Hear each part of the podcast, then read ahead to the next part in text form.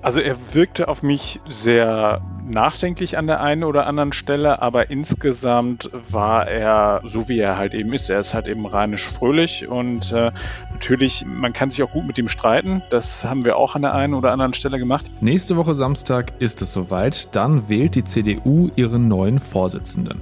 Friedrich Merz, Norbert Röttgen oder NRW-Ministerpräsident Armin Laschet. Die CDU ist also intern im heißen Wahlkampf, auch wenn im Moment andere Themen die Schlagzeilen und auch den Alltag der Politik dominieren.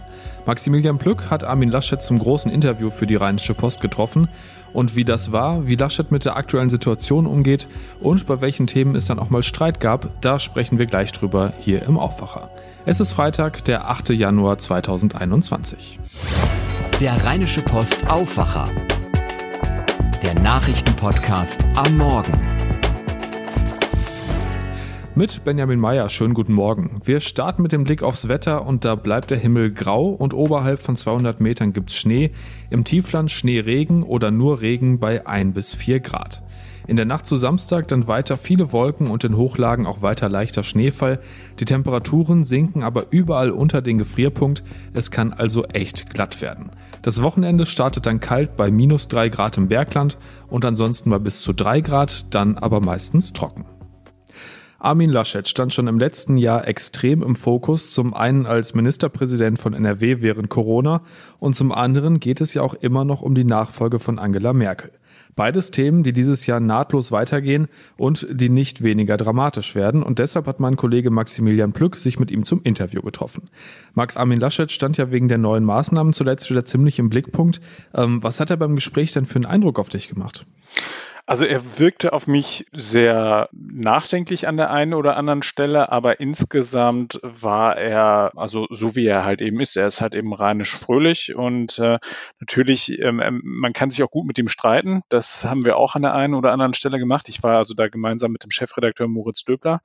Also er bleibt bei seinem Kurs. Also dieses, dieses Abwägende, dass er sagt, man muss, man muss genau schauen, äh, dass man auch Grundrechteingriffe zurücknimmt, wenn sie denn ähm, äh, sich nicht mehr verargumentieren lassen. Aber andererseits weiß er natürlich selbst, in was für einer angespannten Lage wir derzeit sind und äh, das, deswegen war er da auch relativ klar und hat dann auch die getroffenen Maßnahmen ähm, die, die sich an die ähm, Bund-Länder-Runde anschlossen, ähm, die hat er dann auch verteidigt und da steht er auch, glaube ich, voll dahinter. Es gibt ja viel Kritik, weil es immer wieder von einem Lockdown-Termin zum nächsten geht. Aktuell laufen die Maßnahmen ja erstmal bis zum 31. Januar. Äh, was sagt Laschet dazu?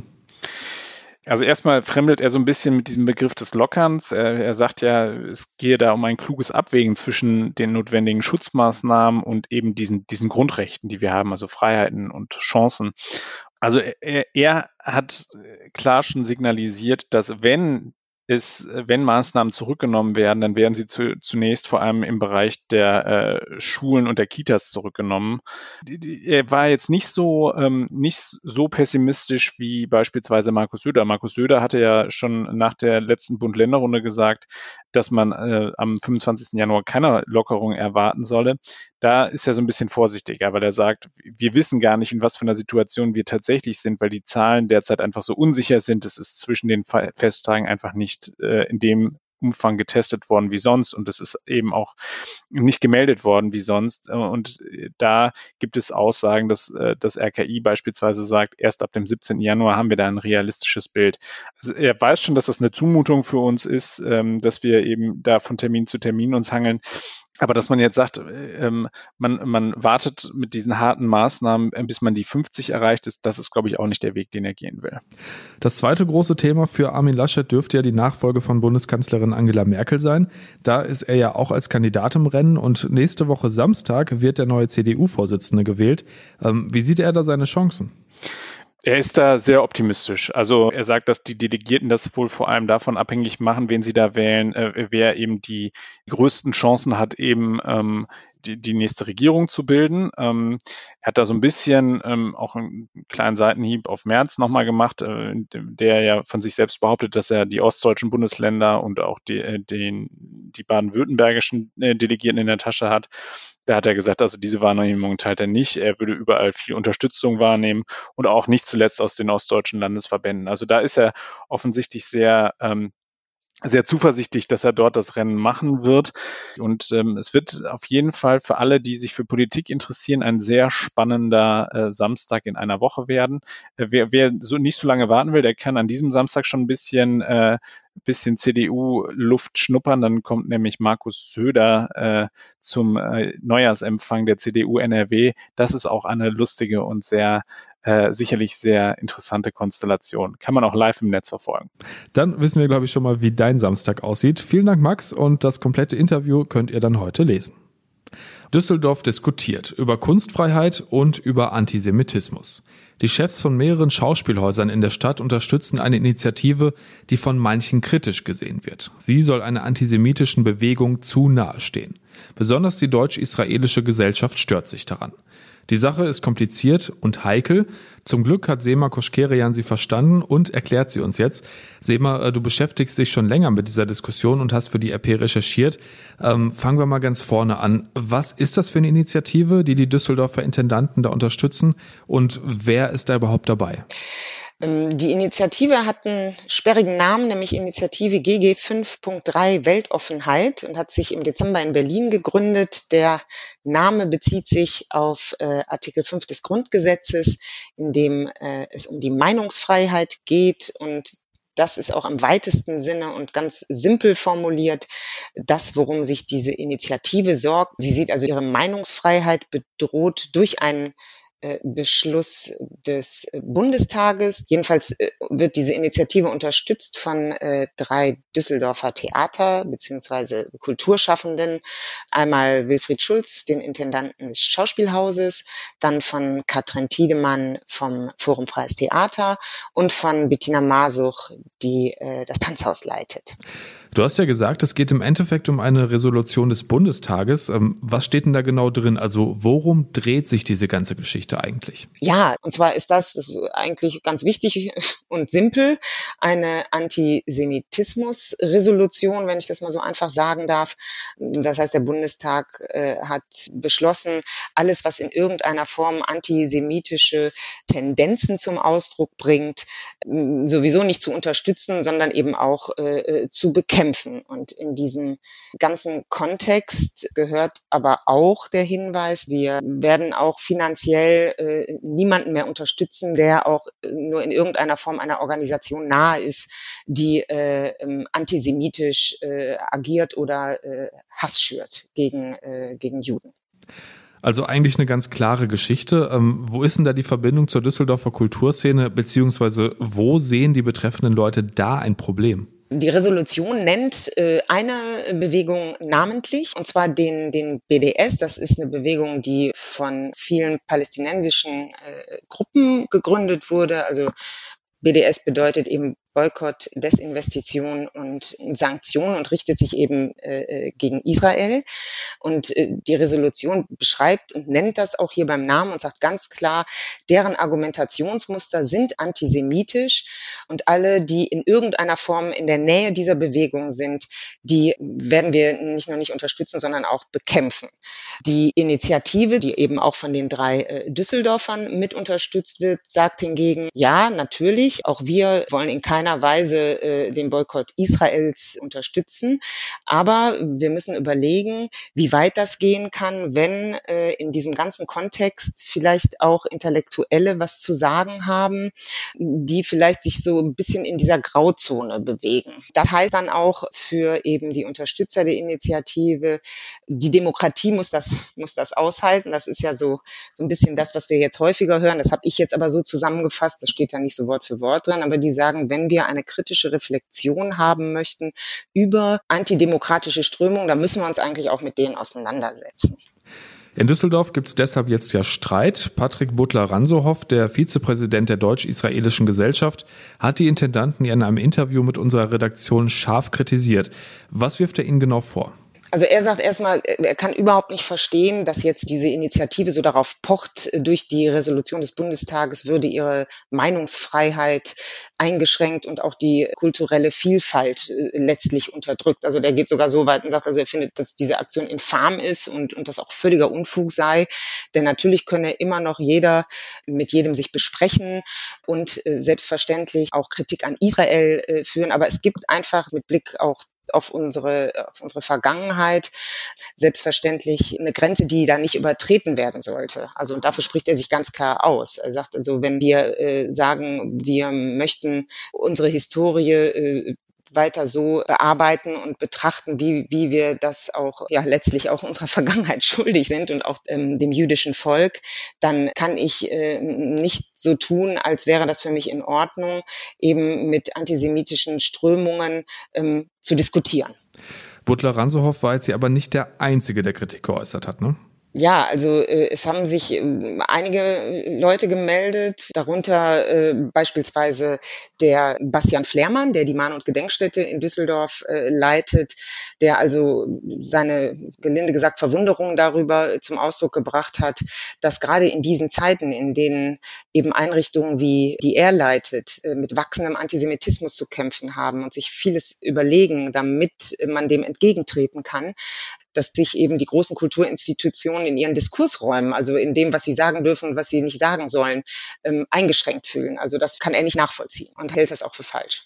Und der ähm, Kulturausschussvorsitzende ähm, der Stadt Düsseldorf, Manfred Neuenhaus, sagt, also er findet merkwürdig, dass die Theaterleute beziehungsweise die Kulturschaffenden sich überhaupt noch gar nicht erklärt haben und dass er das von denen auch erwartet. Das sagt übrigens auch äh, der Kulturdezernent, der eben sagt, Mensch, lasst, lasst die Positionen ähm, uns doch austauschen und öffentlich diskutieren. Haben sich die Intendanten ja mittlerweile irgendwie erklärt oder auf die Kritik reagiert? Vor allen Dingen Herr, Herr Schulz spricht zu dem Thema äh, oder zu der Angelegenheit und zu dem Rahmen. Also ähm, alle drei sind, wenn ich das richtig verstanden habe, äh, offenbar der Meinung, dass das Thema, und es ist ja auch sehr komplex, eben so komplex sei, dass man das nicht mit ein, zwei Sätzen äh, beschreiben könnte, sondern dass man dazu einfach einen größeren Raum braucht, äh, einen Diskussionsraum, das Ganze auf breitere Füße gestellt werden müsste. Also vor allen Dingen Herr Schulz schlägt vor, eben eine öffentliche Diskussionsrunde zu organisieren. Jetzt soll die Debatte ja in einem persönlichen Gespräch weitergehen oder halt auch in dieser öffentlichen Diskussion. Was erwartest du da? Also nach so aktuellem Stand bin ich da so ein bisschen unschlüssig. Also ich glaube, dass es ein Austausch werden kann, äh, aber äh, dass im Ergebnis sich die Vertreter der unterschiedlichen Positionen aufeinander zubewegen und auf einmal ähm, beispielsweise eine Frau Tiedemann oder auch ein Herr Schulz sagt, gut, also ich ziehe meine Unterschrift zurück, da bin ich doch sehr skeptisch, genauso wie ich äh, glaube oder den Eindruck gewonnen habe nach den Gesprächen, die ich geführt habe, dass auch äh, die andere Seite sagt, nee, also das, das geht uns einfach zu weit, da können wir auch nicht von abrücken von unserer Kritik eurem Engagement gegenüber. Vielen Dank, Sema. Das bleibt also in der kommenden Woche auf jeden Fall ein Thema und wir werden das für euch im Blick behalten.